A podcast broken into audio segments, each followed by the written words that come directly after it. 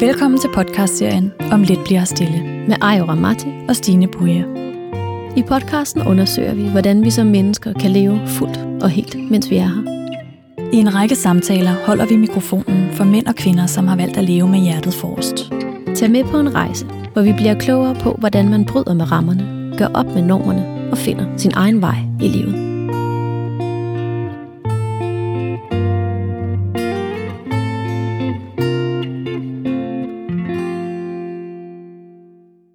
Dagens gæst er Anja Ringgren Loven. Tidligere sælger i en tøjbutik i Aarhus, nu stifter af nødhjælpsorganisationen Din Nødhjælp og børnecentret Land of Hope, der bekæmper overtro og redder hekseanklagede børn for døden i Nigeria. Anja, tusind, tusind tak, fordi du havde lyst til at komme her og øh, være gæst i Om lidt bliver her stille. Det er øh, en kæmpe, kæmpe stor ære. Selv tak da. Hvis vi springer tilbage til maj 2018, Ja. så, øh, så var du blevet inviteret til Dalai Lama, Ja. fordi han gerne ville møde dig. Ja. Og når man ser dokumentaren omkring dig, så lige i afslutningen, der møder du ham, og der siger du øh, pænt hej til ham, og han siger, kigger der meget dybt i øjnene og holder dine hænder og siger, du er en af mine store helte, jeg er kæmpe, kæmpe stor fan af dit arbejde. Og så kigger du på ham, og så siger du, men jeg følger jo bare mit hjerte. Mm. Og det er jo derfor, du er i studiet i dag, fordi du om nogen er en kvinde, som følger dit hjerte. Men engang, så var du en helt almindelig pige fra Frederikshavn, der stod i en tøjbutik. Ja. Der, der er sket noget, og den rejse er vi rigtig spændt på at få lov til at udfolde sammen med dig. Jamen, det er derfor, jeg er Ja. Ja. Så hvis vi starter med hende, som stod i tøjbutikken. Ja. Hvordan kommer hun til Afrika? Hvordan kommer hun til at leve det her fuldstændig magiske liv? Ja. Ja, hvordan? Det er jo, det er jo faktisk det er jo en lang rejse, som egentlig starter helt tilbage øh, i min barndom.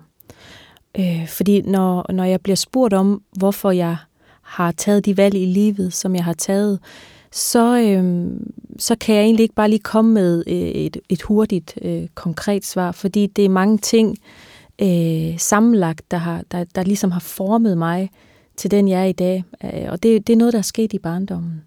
Fordi at øh, øh, generelt øh, de værdier, vi får ind i vores barndom, det er, jo, det er jo det, der gør os til de voksne mennesker, vi bliver.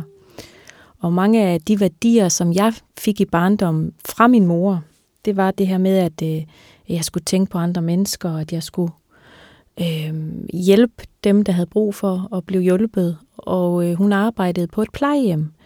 Så øh, hver eneste dag, øh, der, øh, der så jeg, hvordan hun tog sig af ældre mennesker. Øh, og det sammenlagt med, at jeg så også øh, begyndte at interessere mig for børn i Afrika, øh, det, det, det er der interessen den starter. Og det var også fordi min mor altid sagde, at øh, jeg skulle tænke på børn, der, der sultede i Afrika, hvis jeg øh, ikke spiste min aftensmad op. Det tror jeg, mange har fået at vide. Og det sagde hun ret ofte, øh, og det, det tænkte jeg meget, meget på. Altså, jeg tror, der, der er jo så mange, der kan genkende til den her sætning, tænk på børn, der sulter i Afrika. Altså, man bruger den nok stadigvæk i dag. Øh, og, øh, og det var bare noget, der satte sig i mig, fordi at øh, jeg, jeg er vokset op i, i, Nord, i Nordjylland i 80'erne. Det var ret øh, sikkert, og der var ikke rigtig noget, noget at være bange for. Verdenen, den var egentlig ikke så stor, man var sådan godt øh, Øh, rummet ind der øh, i, i vores lille rækkehus. Øh, og så lige pludselig det der med at, at, at høre, at børn de ikke fik noget mad, og, og altså, der, der var et eller andet, der, der bare øh, vagte min interesse.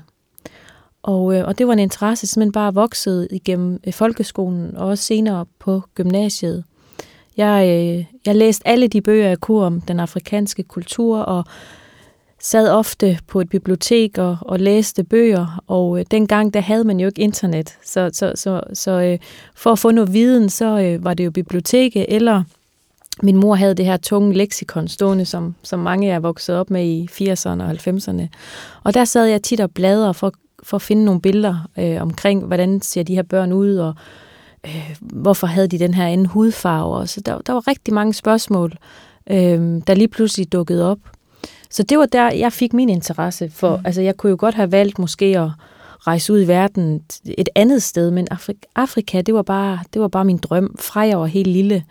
Og, øhm, og, og vi mennesker, tror jeg, vi, vi har jo alle vores drømme, og de kan jo ændre sig. Altså, nogle de har drømme om at blive skuespiller og sanger. Øh, øh, jeg drømte om at komme til, til Afrika. Og, så, det, og de drømme, vi har, det er jo bare desværre sådan, at øh, det, for det meste, så bliver de drømme aldrig ført ud i livet. Altså det er, det er lidt svært for, for, for os, tror jeg, specielt os, der måske øhm, lever i den vestlige verden, fordi at vi, øhm, vi har den her tryghed, det her trygge samfund, og så, så har man lidt den der med, man ved, hvad man har, men man ved ikke, hvad man får. Altså, vandens magt, den er stor, og, og, øhm, og, og det der med at kaste sig ud i et eller andet helt vanvittigt, det, det er meget øh, skræmmende for, for mange også. Ligegyldigt om det måske er, er meget modige øh, mennesker, så er det ukendte altid øh, skræmmende.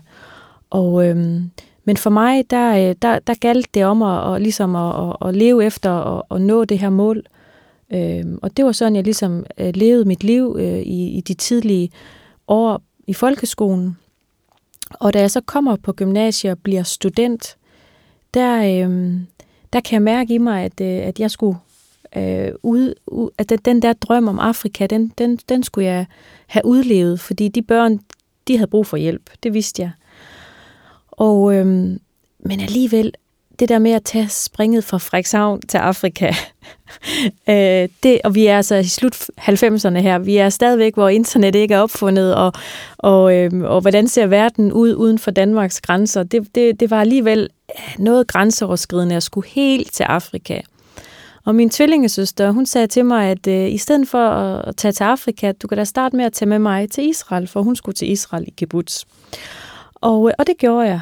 Og, øhm, og det endte faktisk med, at, øh, at det var faktisk øh, den, den, den første oplevelse, jeg havde med den store verden uden for Danmarks trygge grænser. Og i, øh, i Israel øh, oplever jeg jo en kæmpe stor øh, forandring fra den øh, danske kultur, og så kom derned. Øh, og det var jo vildt spændende, og, og det, var, ja, det var virkelig en kæmpe stor oplevelse. Og jeg oplevede jo også, at at vi egentlig ikke skal så langt væk fra Danmarks grænse for at finde mennesker, der lever meget mere primitivt, end vi gør i Danmark. Og i Israel, øh, der oplever jeg også en eller anden form for, og, øhm, øhm, jeg ved ikke om jeg kan kalde det frihed, men det der med at komme ud og opleve andre kulturer, tale med andre mennesker og, og opleve og, og, og være i et fællesskab med andre på den måde, øh, det, det, det, det gjorde mig glad. Der var et eller andet i mig, der gav mig noget lykke.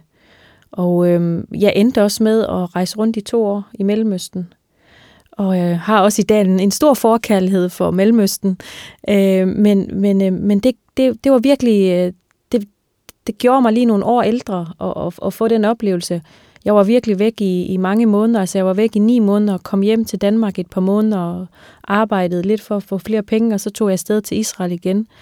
Øh, og, øhm, men drømmen om Afrika, den var der stadigvæk. Det her, det var egentlig bare sådan øh, noget ekstra, et, et ekstra eventyr, som jeg også følte øh, gjorde mig lidt mere selvstændig, fordi at øh, min mor, hun var en hønemor. Hun, øh, hun var passet godt på min, min søskende og jeg, og vi fik så meget kærlighed.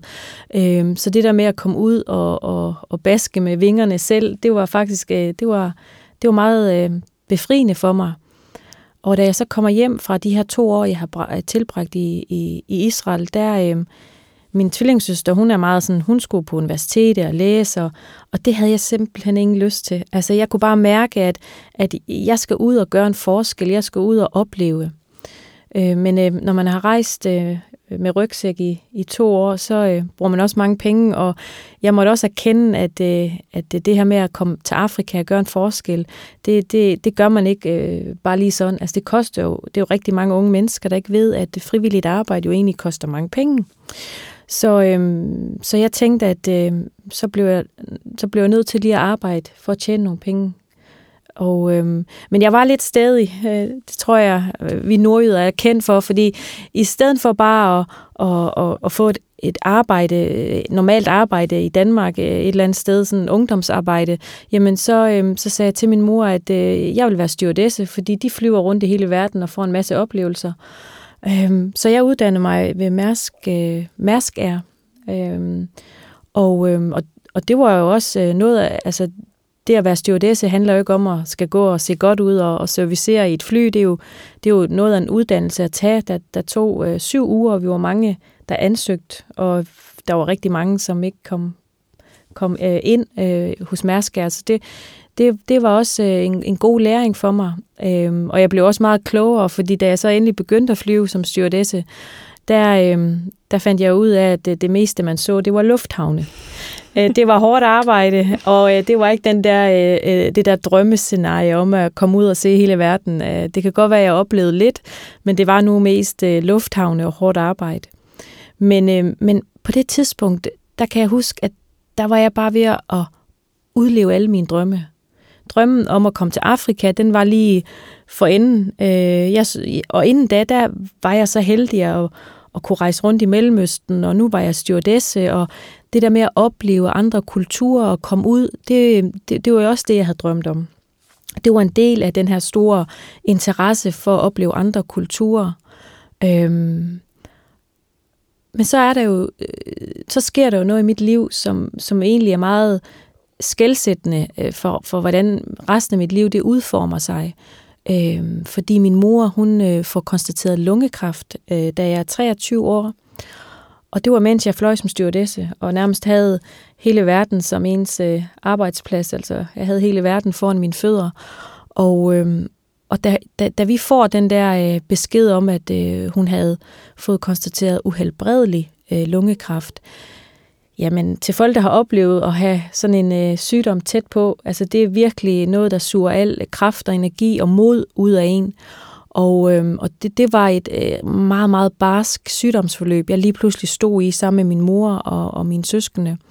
Mine forældre blev skilt, da, da jeg var tre år, og øh, min far var alkoholiker. Så vi boede alene med vores mor, hun har altid været den der, altså stærke kvinde, der gik forrest og passede hendes tre piger, og hun klarede alt selv, og hun, øh, hun øh, spillede professionel badminton i mange år. Hun var ude og, og være aktiv i, det, øh, i, i mange foreninger. Altså hun var virkelig sådan en rødstrømpe forkæmper. Altså det, hun var virkelig, ja, øh, hun var så sej. Og så lige det er pludselig, hende, der har installeret det der i dig med, at alt er muligt. Det tror jeg. Øh, jeg tror, jeg tror både det er min mor, og så også det at vokse op med en alkoholisk far. Fordi når du oplever øh, det svigt i så tidlig en alder, så kan man gå nogle, man, jeg tror man kan gå to veje. Man kan, man kan gå samme vej og ende ud i, i noget misbrug selv, eller man kan kæmpe dobbelt så meget for at overbevise verden om, at øh, jeg, jeg kan godt. Der ender jeg ikke. Så det svigt, øh, og det at vokse op med en far, der drak, det, det tror jeg gav mig sådan en, en dobbeltfølelse, fordi det var jo selvfølgelig også noget, der påvirkede mig psykisk, øh, hvilket man kan læse i min kommende bog.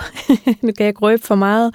Men det var jo noget, der påvirkede mig og, og gav mig nogle, nogle øh, øh, psykiske lidelser, i, i, altså for eksempel OCD. Øh, I en tidlig alder, der skulle alt bare være perfekt for mig.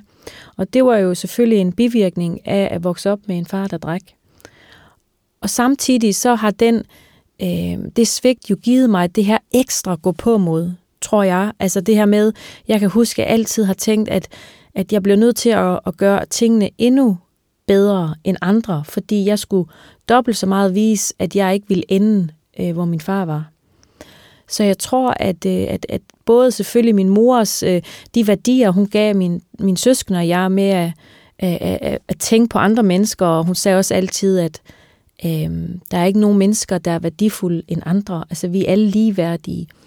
Selvfølgelig har de værdier jo spillet altså, en stor rolle i mit liv og min barndom. Altså, empati og næstekærlighed, det har jeg jo fået ind med modersmælken.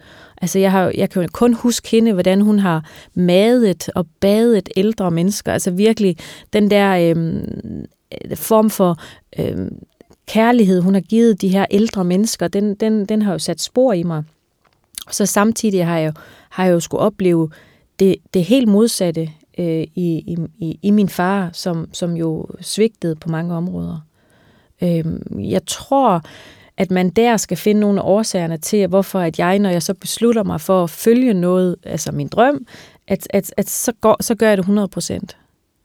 Øhm, men det, det var ikke noget, jeg mærkede, da jeg var 23, fordi lige pludselig står man i sådan en sorg, fordi at nok, man kæmper jo rigtig meget i sådan et sygdomsforløb, og kæmper for, at ens mor ikke skal dø, øh, og man, man ender med, med skyldfølelse, fordi at der gik ni måneder, og så døde min mor. Og når man er 23, og så opleve øh, at miste den person, man faktisk var sikker på, man ikke kunne leve livet uden, det var, det var rigtig hårdt, og, øh, og jeg, jeg var, altså jeg var, jeg vaklede jo, altså efterfølgende, der havde jeg, og det tror jeg, det er det, der har reddet mig, eller reddet mig i parentes, altså min tvillingssøster og min storsøster, de har jo, vi, vi har jo været en, en, en stærk støtte for hinanden i, i, efter min mor, eller vores mor døde. Øhm, men, men, men jeg havde virkelig svært ved, efter hun døde, at finde ud af, hvem jeg egentlig var, og hvad vil jeg med mit liv, og er livet værd at leve? Jeg har aldrig haft selvmordstanker. Jeg har faktisk altid været bange for at dø, så det har været sådan lidt det modsatte, at, at, at, at, at, at det har vist mig virkelig, hvor sårbar vores liv er, og hvor vi ved jo ikke, hvornår vi skal have fra igen. Så, så, så hendes død har jo også gjort, at jeg har lært at, at måske leve livet mere, end hvad jeg gjorde før. Det kan godt lyde meget klichéagtigt, men for folk, der oplever det, så er det faktisk rigtigt, at når man mister en så tæt på, øh, så har man altid det i baghovedet, at øh, hun blev kun 53, og nu er jeg selv øh, lige blevet 40, 41 faktisk, jeg, næsten lige, jeg kunne næsten ikke huske det, hvor gammel jeg var her forleden dag. Er det 40 eller 41?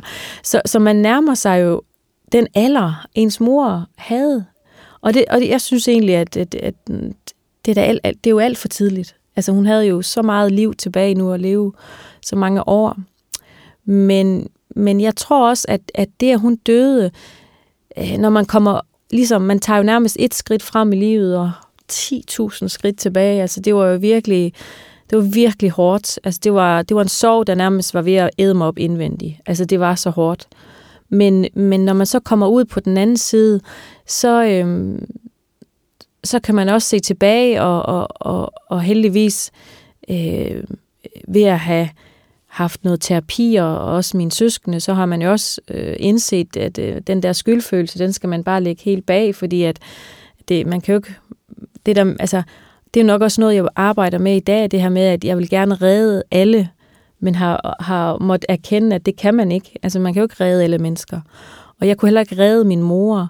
Så, så det er jo noget, jeg lærte i, på, på den hårde måde, kan man sige. Og det, det er selvfølgelig også noget, jeg bruger i, i mit arbejde i dag, at, øh, at det er vigtigt, det er jo bare, at vi prøver, og så fokuserer på dem, vi gør en forskel for, og dem, vi redder. Men det er jo også interessant det her med, hvad, hvad det her møde med døden, som du så havde i en tidlig alder i kraft af din mors sygdomsforløb, det er jo så interessant, hvad vi bruger det til. Og vi har en podcast, der hedder Om lidt bliver stille, fordi vi netop vil gerne vil opfordre folk til at tage stilling til, hvad gør vi med den tid, vi er her. Ja. Fordi vi er her ikke til evig tid, og det oplever man, hvis man mister nogen tæt på, det oplever man, hvis man selv bliver uhelbredeligt syg.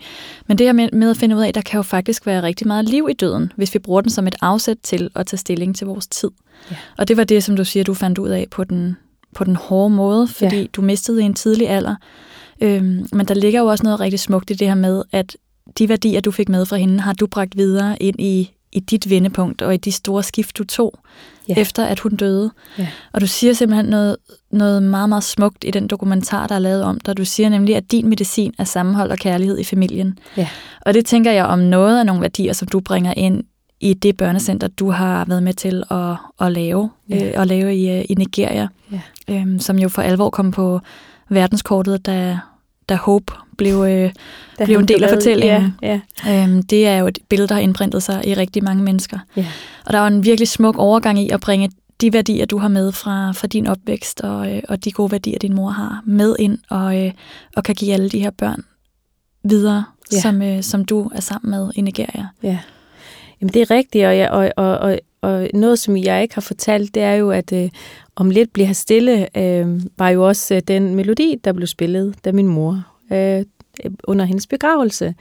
Så det er jo selvfølgelig også det, jeg er lidt sustet over øh, ved podcasten, at, eller noget, jeg synes egentlig var smukt. Det, var, det, er jo, altså, det er jo en melodi, der jo ofte bliver spillet ved begravelser, og den blev så også spillet øh, øh, med trompet. Der var en, der kom og spillede trompet, øh, den melodi. Så den, øh, den, den betyder rigtig meget for mig. Øh, og, og du har ret i, at, øh, at vi kan jo bruge døden øh, på mange måder. Øh, og, og, og havde du talt med mig, eller havde I talt med mig øh, et år efter min mors død, så har jeg nok ikke sagt det, jeg siger nu. Altså, det er jo en lang proces. Øh, den, den, den tager tid, øh, og, og man, man kommer jo aldrig over det, men man, man lærer at leve øh, med det, det her afsavn, og øh, man, man med tiden prøver at bruge det til noget, noget godt. Og, øh, og det er jo det, jeg gør i dag med, med mit børnecenter. Øh, de værdier, jeg har fra barndommen, dem har jeg taget med. Øh, og, og, og det første spørgsmål, det var jo omkring det her med, hvordan jeg gik fra den her pige, der stod i en tøjbutik, og så øh, og følge min drøm. Og, og, og der, øh, der skal vi tilbage til, hvor, hvor jeg så kommer ovenpå min mors, øh, eller kan begynde at måske fungere normalt igen. Øhm, der beslutter jeg mig simpelthen for at rejse øh, fra, fra Frederikshavn til, til Aarhus, hvor min tvillingssøster i forvejen boede. Jeg havde brug for at være tæt på hende, og så også starte et nyt kapitel i mit liv. Og der får jeg bare tilfældigvis et arbejde i en tøjbutik. Og øh, jeg bliver hurtig butikschef, og lige pludselig så lever jeg det her liv med modemesse i København og øh, indkøb, og øh, jeg var ret god til mit arbejde i tøjbutikken, og det var ikke fordi, jeg øh, har øh, så meget forstand på mode. Jeg var bare god til at være, at have med mennesker at gøre. Når jeg sådan ser tilbage, så har jeg altid været i servicefag i mit liv. Altså, jeg er bare en, der skal servicere, øh, fordi det, det, er det, der, øh, det er det, der ligger i mig. Og, øh, men mens jeg var i den her tøjbutik, så, øh, så, så gik øh, tiden jo ret hurtigt, fordi øh, når man er omringet af, af noget godt, og jeg havde nogle fantastiske kollegaer, som jeg stadigvæk har kontakt med i dag, mange år efter, jamen så går tiden jo øh, stærkt. Jeg var også lullet lidt i den der øh, øh, vanen med at stå op og på arbejde hjem igen og i byen med vennerne i weekenden, og så starter vi forfra næste mandag. Jeg var også sådan kommet ind i den, og, øhm, og, og, og jeg havde en, en, en fin lejlighed midt i Aarhus, og hver dag gik i dyrt modetøj, og men, men øh, da, da jeg var 29 og nærmede mig 30-årsalderen, det var jo det var nok der, hvor jeg ligesom begyndte at tænke lidt over det her store spørgsmål, øh, vi alle øh, stiller os selv. Øh, har jeg opnået det, jeg vil i mit liv. Øhm, jeg tror faktisk, jeg havde en, en, en lille 30-års krise. Altså, jeg synes, det var hårdt at blive 30. Det var virkelig hårdt. Jeg vil lige sige, det at blive 40, det var bare så dejligt. Altså, det er sådan noget helt andet, fordi så er man bare, jamen, ja, jamen, man, jeg tror, man har mere ro, men, men som at det at blive, gå fra 20'erne og så blive 30, det var, det var hårdt, kan jeg huske. Men øhm, jeg var også, det var syv år efter min mor døde på det tidspunkt, og jeg var virkelig ved at være der, hvor jeg sådan kunne mærke, at, at den der, det der drive, jeg altid har haft, det der med at, at, at, at beslutte sig for noget, og så gå 100% efter det, det manglede jeg i mit liv. Og, øhm, og, øhm, og jeg, jeg tænkte også, at hvis jeg nu skulle nå den her drøm om Afrika, så var det jo nu eller aldrig. Altså jeg kunne godt, at jeg måtte erkende, at jeg bliver ikke yngre. Og, øh, og jeg tror også, det selvfølgelig øh, på en eller anden måde skræmte mig, øh, det her med øh, at blive gammel i parentes, for det bliver man jo ikke som 30-årig. Men jeg ville til Afrika. Altså det har jo altid siddet i mig. Og, øh, og det var jo den her drøm, jeg måtte bare lægge på hylden. Og der tænkte jeg på det tidspunkt, jeg skal have den drøm taget ned fra hylden igen, og så skal jeg afsted. Og den beslutning, altså det, det er typisk mig. Øh, inden jeg blev 30, der sagde jeg også til mig selv, at jeg skal nå at løbe et halvmarathon, og så løb jeg et halvmarathon. Altså, det, sådan er det lidt med mig. Øh, det er sort eller hvid.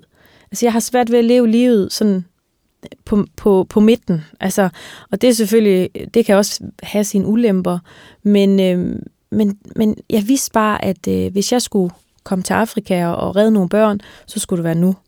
Og så stod jeg jo der som butikschef øh, og havde en dyr lejlighed, der skulle betales husleje til hver måned. Og så kom jeg til at tænke på noget af det, min mor altid har sagt til mig, som jeg altid tænkte på dengang, var så, træls på godt nordjysk at, at høre på. Altså det var altid sådan noget med, at pengene hænger ikke ud på træerne. Altså den fik vi altid at vide. Og øh, så sagde hun også altid, at, øh, at man skal ikke gå og have ondt af sig selv. Altså sådan noget selvmedlidenhed, det hjælper ikke noget. Og hvis man vil øh, opleve, eller hvis man vil nå mål i livet, øh, så, øh, så skal man selv gøre noget øh, for det. Altså man kan ikke forvente, at der kommer nogen og gør tingene for en. Øh, og, og med alt det i, i, i baghovedet, så, så vidste jeg bare, at okay, hvis jeg skal til Afrika, der er ikke nogen, der der køber en flybillet til mig. Der er ikke nogen, der, der siger til dig, at jeg tager afsted øh, og, og ligesom hiver mig ud af sofaen. Altså hvis vi vil ændre noget i vores tilværelse, så er der jo kun én person, der kan det, og det er os selv. Og så sagde min mor også ret ofte det her med, at, at, øh, at det også koster, eller at man bliver nødt til at ofre sig selv. Det var sådan, hun sagde det. Altså, nogle gange så må man ofre sig selv. Det var også sådan, altså alt det, hun sagde til mig dengang, det kan jeg høre mig selv sige i dag til min egen søn, så det er jo helt forfærdeligt. Men, øh, men, øh, men at man måtte ofre sig selv. Og så tænkte jeg, jamen okay, hvis jeg skal til Afrika, så bliver jeg nok nødt til at, at sige mit job op, men så har jeg ingen indkomst. Hvordan kan jeg så betale min husleje? Nå, jamen, så bliver jeg simpelthen nødt til bare at sige min lejlighed op og sælge alt, hvad jeg ejer.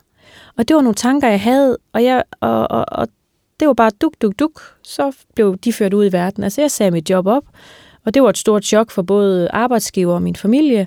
Øhm, måske set i bagspejlet, så, så, så tænkte de nok, at Nå, det er en af Anjas øh, nye idéer. Altså jeg har jo nok altid været sådan lidt den spontane og, og bare gjort tingene. Men så, øh, så sagde jeg mit job op og begyndte simpelthen at, at sælge alt, hvad jeg ejede. Og til sidst så øh, stod jeg uden ejendel og havde ingenting, og var faktisk hjemløs. Og, øhm, og det tror jeg bare, jeg gjorde, fordi jeg vidste, det var det, der skulle til for at komme afsted. Så det var det, der måtte være, kan man sige. Øhm, og, det, og det er jo også, altså når jeg er ude og holde foredrag, så, så, så mange de er, jo, de er jo vildt inspireret af nogle, nogle af de valg, jeg har taget, men det er jo ikke en opfordring til, at man skal gøre sig selv hjemløs. Det var jo på det tidspunkt øh, den bedste beslutning for mig, for jeg var ikke gift og jeg havde ingen børn. Altså det var nemt for mig. Jeg havde jo ikke et ansvar for nogle andre mennesker end mig selv.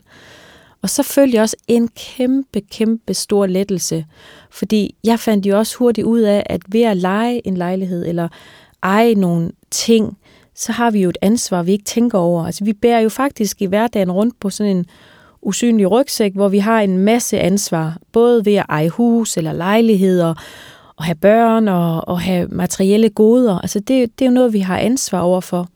Og ved at jeg ligesom kunne lægge det ansvar fra mig, ved at sælge alt, hvad jeg ejede, øhm, og skille mig af med ejendele på den måde, jamen, så havde jeg ikke noget tilbage at, at, at, at være ansvarlig overfor. Jeg ville heller ikke være en byrde sådan for det danske samfund. Øh, det, det, det er jo det, altså jeg, jeg, kan, jeg er en giver, jeg er ikke en, der skal modtage, det, det har jeg det ikke godt med, så jeg, så jeg følte mig simpelthen så fri som fuglen. Altså virkelig, den dag jeg afleverede nøglerne til min udlejer og sagde, værsgo, der var jeg virkelig helt lettet. Altså sådan, så kunne jeg bare komme afsted. Og, øhm, og med mange år i en tøjbutik, så, øh, så ophober man sig en kæmpe garderobe, og alt det tøj, det solgte jeg simpelthen, og, og, og fik sparet bare ved tøj 30.000 kroner sammen. Og det var ligesom det, jeg ligesom skulle leve for, og, og betale mine flybilletter for. Og så tog jeg simpelthen afsted, og det første møde med Afrika, det blev så øh, Malawi med Folkekirkens Nødhjælp, og ja, så rejste jeg rundt der i nogle måneder, og det var ligesom Malawi, der var der, hvor jeg endelig følte mig øh, hjemme. Og det er en, en personlig rejse, som jeg har svært ved ligesom at, at beskrive, øh, fordi det var sådan noget, jeg mærkede inde i mig selv. Det at sidde ned i den her ekstrem primitive og fattige afrikanske landsby Malawi og, og bo på samme vilkår som de her fattige afrikanere, der, der var det lidt som om, at øh, der var et eller andet i mig, der, der bare faldt på plads. Og øh, en aften, hvor, hvor, en, øh, hvor moren i den familie, jeg boede hos, hun, øh, hun er ved at lave mad, der, øh, der græder børnene, fordi hver aften, der var de ekstremt sultne, og jeg var selv sulten øh, hver aften. Jeg tabte mange kilo, da jeg boede dernede, for jeg skulle jo, øh, det var med Folkekirkens Nødhjælp, jeg var sendt afsted på en ekspedition, og, øh, og min opgave var egentlig bare at skulle opleve det at være en fattig afrikaner i tre måneder, og leve ekstremt primitivt.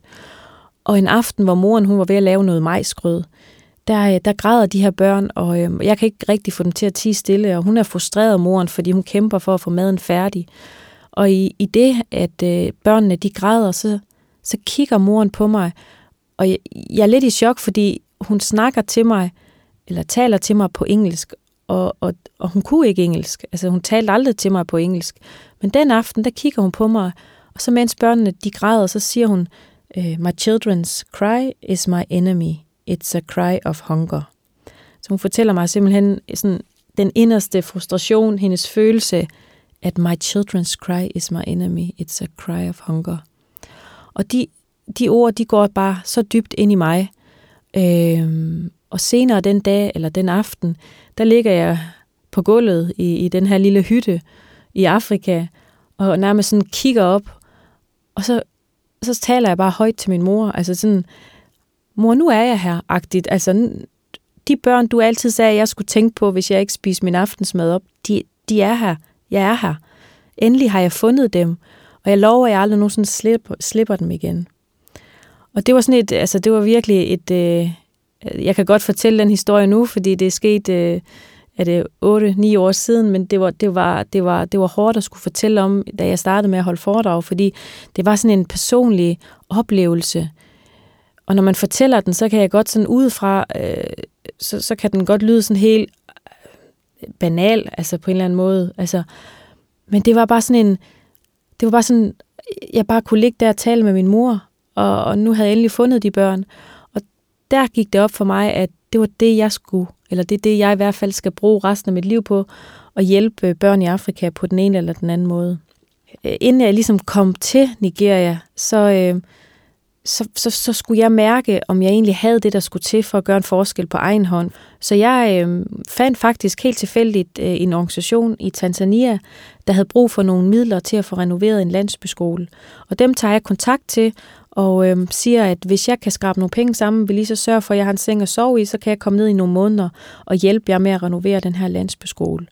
Og de var meget åbne og glade for, at jeg ville komme og hjælpe dem. Så jeg fik øh, på kort tid skrabet sådan 25.000 kroner sammen øh, af venner og familie. Og så tog jeg dem i lommen, og så afsted til Tanzania. Jeg kendte ikke nogen. Øh, og jeg endte med nærmest i, i tre måneder hver dag sidde på ladet af en lastbil og bare køre rundt deroppe i det nordlige Tanzania og ud og købe cement og spartel og maling og, og nye vinduer skulle der bestilles til den her skole. Så det, det, det, det blev noget af et stort projekt, øh, mere, større end jeg lige havde forestillet mig. Men det var, det var turen til Tanzania, der gav mig det der sidste skub til ligesom at sige, nu etablerer jeg min egen nødhjælpsorganisation, fordi jeg ligesom fandt ud af, at, øh, at, at det er jo bare mig. Altså det kan jeg jo det her. Det er jo det, er jo det jeg er allerbedst til. Det er at, at gøre en forskel. Så, så øhm, Tanzania kom lige imellem, inden at det jeg blev så, springbrættet. Det var springbrættet til Nigeria, ja. Og der har vi jo så været vidne til opbygningen af Land of Hope, ja. som fik navnet øh, efter Hope. Efter Hope ja, øh, ja. kom, kom under dine vinger. Ja, det er rigtigt.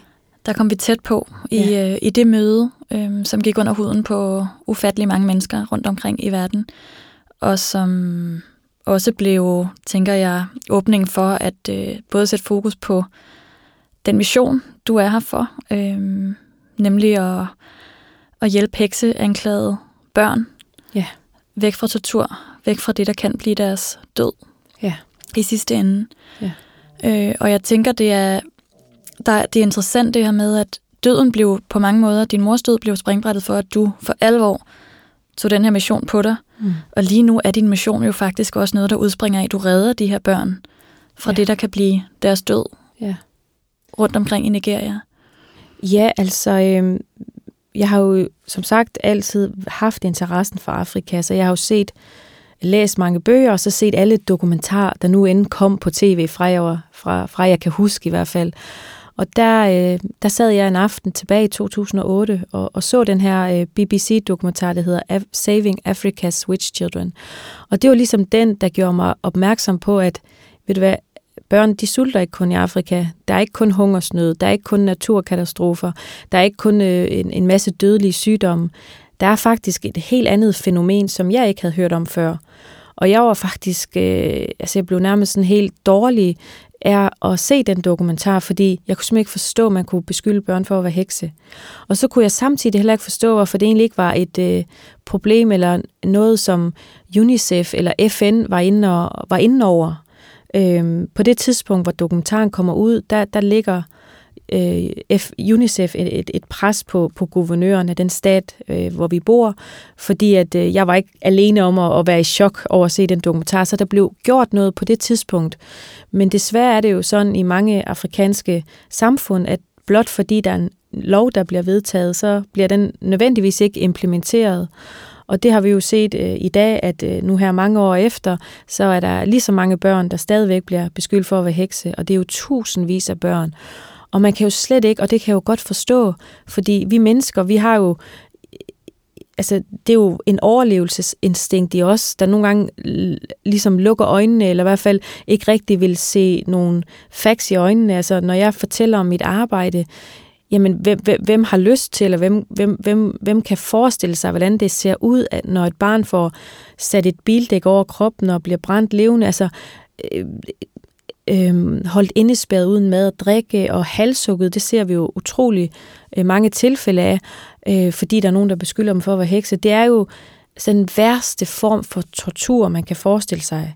Og UNICEF, de estimerede faktisk tilbage i 2010, at, at, at, at den her øh, øh, overtro, den ligesom øh, omhandler omkring 10.000 børn om året det er jo tusindvis af børn, og når vi er ude på vores feltarbejde, øh, så taler vi jo, vi har jo tæt dialog med det lokale politi og de lokale øh, heksedoktorer. Øh, dem skal vi faktisk arbejde tæt med. Det kan lyde sådan lidt hmm. øh, underligt, men det er jo det er jo en lang fortælling omkring, hvordan man laver vores oplysningsarbejde, men det er jo lidt at holde venner tætte, men fjender tættest, for ligesom at kunne øh, få lov til at være ude i de områder.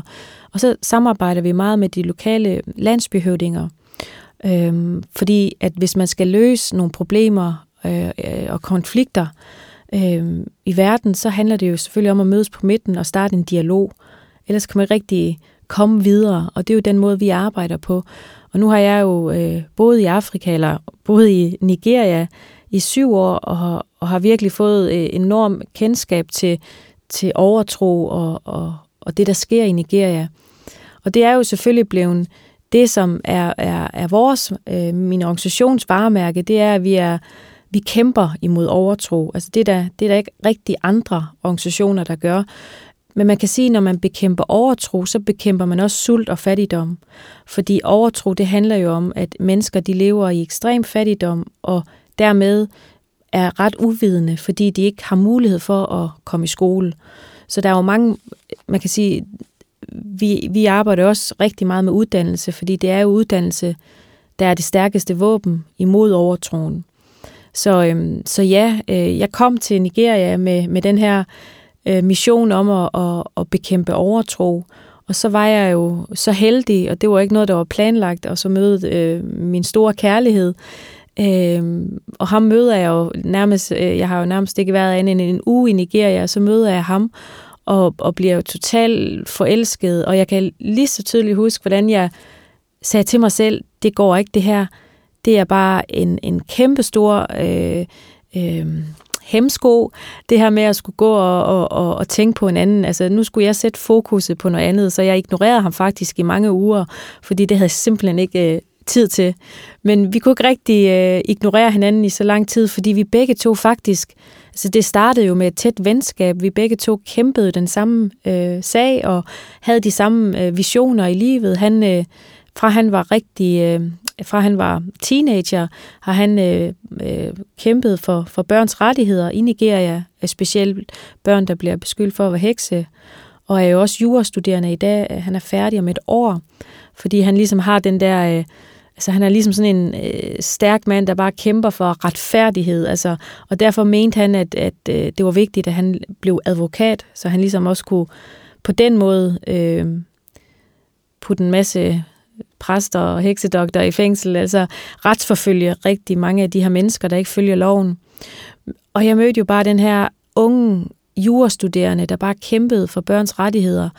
Øh, og, og han var jo altså han var nærmest ved at vælge bagover af, af se en, en dansk kvinde med, med hvidt hår, skulle til at sige, med lyst hår, i et område, det danske udenrigsministerium øh, fraråder alle danskere at rejse til. Altså jeg rejste jo virkelig ned i et område, selv øh, øh, vores tidligere minister, Christian Friis Bak, han frarådede mig at rejse til. Jeg mødtes med ham øh, øh, lige da jeg etablerede din nødhjælp, fordi han kontaktede mig og ville egentlig gerne mødes med mig.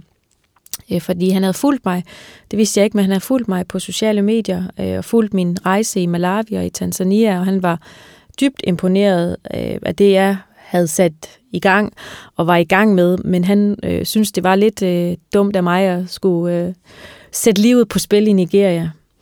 Og, øh, men øh, vi havde en god snak, og øh, så jeg fik mange advarsler om at ikke at rejse til Nigeria. Men det gjorde jeg, og David var meget imponeret over, at øh, jeg turede, og at, at jeg havde det der drive i mig, øh, som han også har sagt. Altså, han har så sin egen ord at beskrive det på. Øh, men altså, og ud af, ud af vores øh, venskab, der, der kom jo det største i mit liv, og det er min søn. Altså, han er jo lige blevet fem år, David Jr., og han er jo, altså, jeg kom jo til Nigeria, og også da jeg kom til Malawi, med den tanke om, at jeg skulle ikke have børn. For jeg, jeg skulle ned, og, og jeg havde de afrikanske børn. Jeg har aldrig haft lyst til at få børn, fordi det, ikke at jeg ikke kan lide børn, men det har, jeg har jo rejst meget, og så var jeg igennem den her sorg, og der har bare aldrig været øh, lysten. Altså, og så kommer jeg derned, og så det eneste, jeg tænker på, det er, nu vil jeg have et barn med ham, fordi han er bare den dejligste i hele verden. Altså, kærlighed, det gør jo et eller andet ved en. Og, øhm, og vi var bare så forelskede, og vi snakkede bare med det samme om at, ej, at få et barn. Altså, det var virkelig sådan et lykke. Altså, det var ikke engang... Altså, mange har jo været sådan lidt, jamen, var det, var det, var det, var det, var det en fejl, eller overhovedet ikke? Faktisk tværtimod. Altså, det var sådan noget med, hvornår, hvornår skal vi være sammen, fordi nu, nu kan jeg blive gravid. Altså, så det var virkelig så planlagt. Og så var jeg bare gravid med det samme.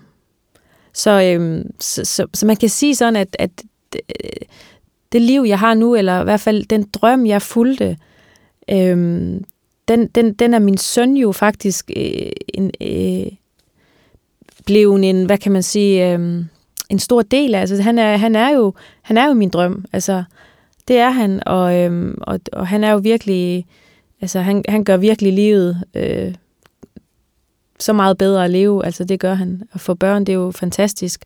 Det har også... Øh, det har også gjort mig lidt mere skrøbelig, det må jeg nok indrømme. Fordi øh, da jeg første gang skulle have ham med til Nigeria, der var han kun fire måneder. Så når jeg tænker tilbage, så jamen, han har jo bare været sådan en bitte, bitte baby.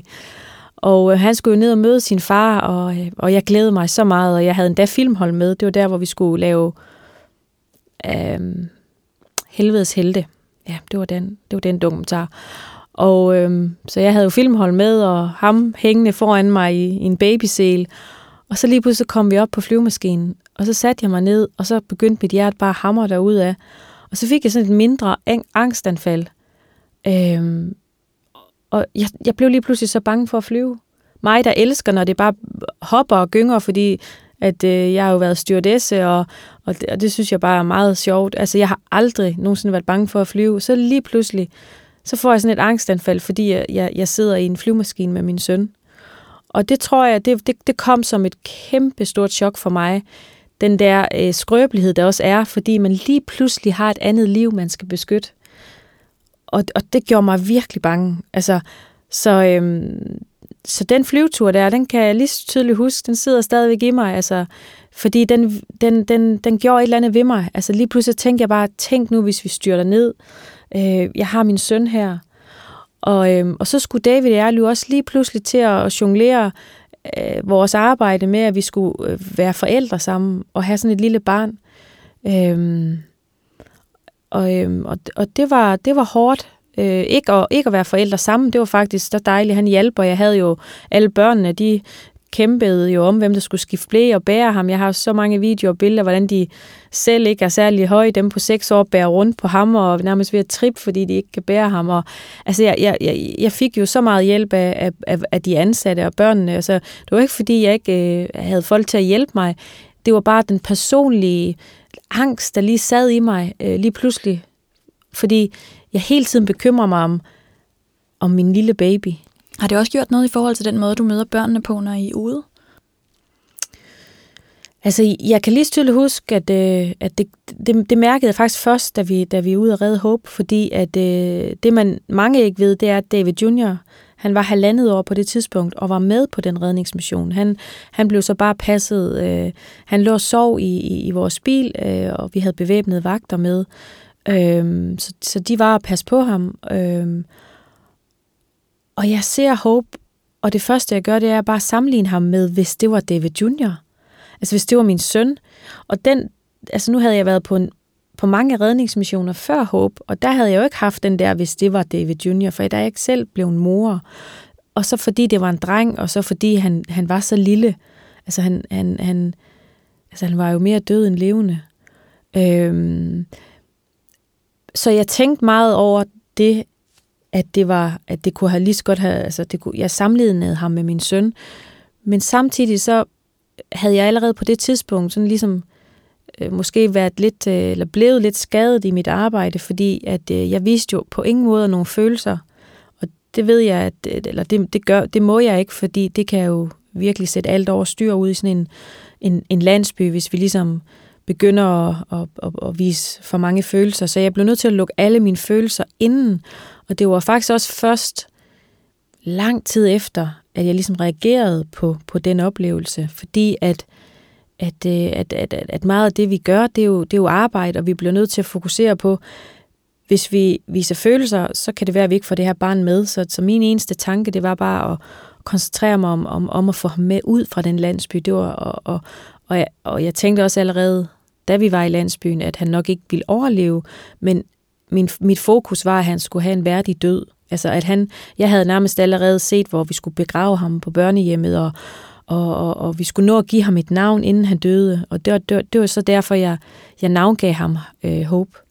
Og det gjorde jeg, fordi jeg faktisk på min finger har en tatovering, hvor der står Hope. Og den fik jeg lavet for lang tid siden, fordi at øh, for mig er det ikke kun Hope. Altså der, det, det, det står for Help uh, One Person Every Day. Hmm, øh, så det er sådan et livsbudskab, jeg fik øh, for lang tid siden tatoveret på min finger, og, og, og, og det, kan jo, det er jo ikke, øh, man skal hjælpe øh, et barn i Afrika hver dag, det er jo, det er jo nabo, det er søster, det er mor og far, hmm. det, det, det er venner. Så... Øh, jeg bliver nødt til simpelthen ja. at spørge dig, inden at tiden den render helt. Ja, tiden går stærkt. Hvordan passer man på sit hjerte?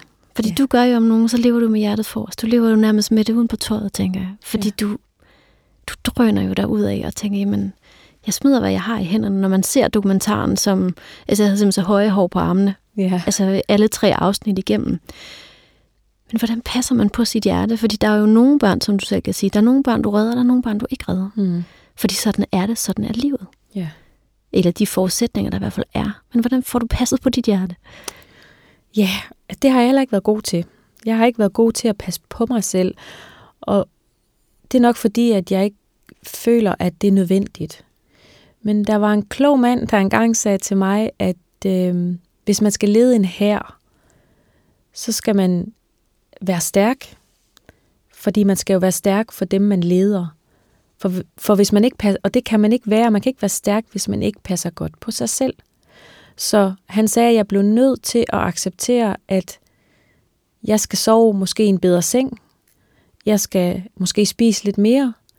Det gør ikke noget, at, at mit liv øh, leves bedre, fordi hvis du ikke passer på dig selv, hvem skal så passe på de børn, hvis du ikke kan være der for dem mere? Det er jo dem, de har kun dig.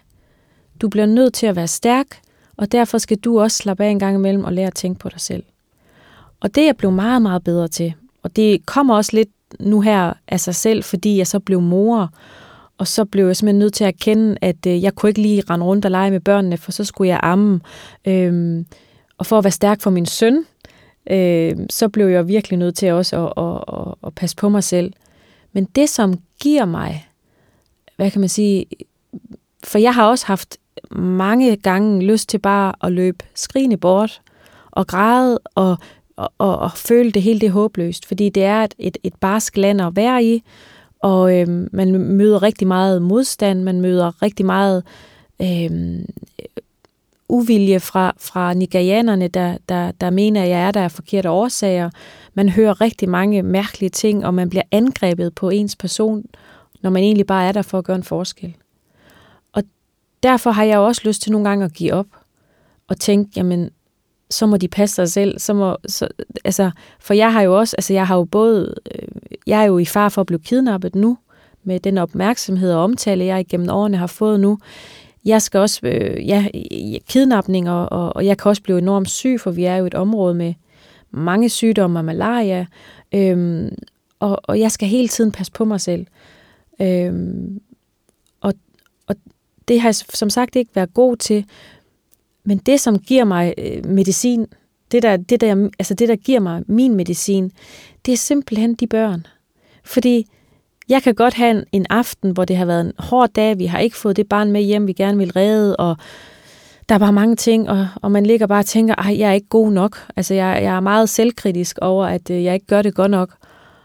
Øhm, og så står jeg op, og så råber børnene bare, Good morning, mommy, øh, med store smil, og kommer løbende og krammer ind, og vi har altså 73 børn. Det er altså mange børn, der, der bare giver dig den her øh, enorme kærlighed, der bare kommer direkte fra hjertet. Så jeg kan nogle gange have nogle dårlige dage, men når jeg så er omringet af de her børn, der bare elsker en ubetinget, og, og er, er, elsker en ligegyldigt, om man er morgengrim, eller øh, har taget på i vægt, eller man, man ikke har reddet øh, det her barn, man måske havde talt om, man vil ud og finde. Altså, de, er, de, de elsker dig bare så højt, og det gør bare, så glemmer man fuldstændig det, man havde været så ked af. Altså, man, man får bare den der kærlighed, og de der, de der smil. Altså, øh, man får bare ikke større kærlighed, og selvfølgelig også for sin egen søn. Så de børn, det er jo dem, der altid er med til at holde modet op. Altså det er dem, der ligesom, der ligesom driver mig nu. Og så vil jeg så også lige nævne, ud over dem, øh, børnene, så har jeg jo været heldig, at jeg har startet det her med min, min kæreste. Og han er jo god til ligesom at, at, at, at give mig den omsorg og støtte, jeg også har brug for, for for hans side.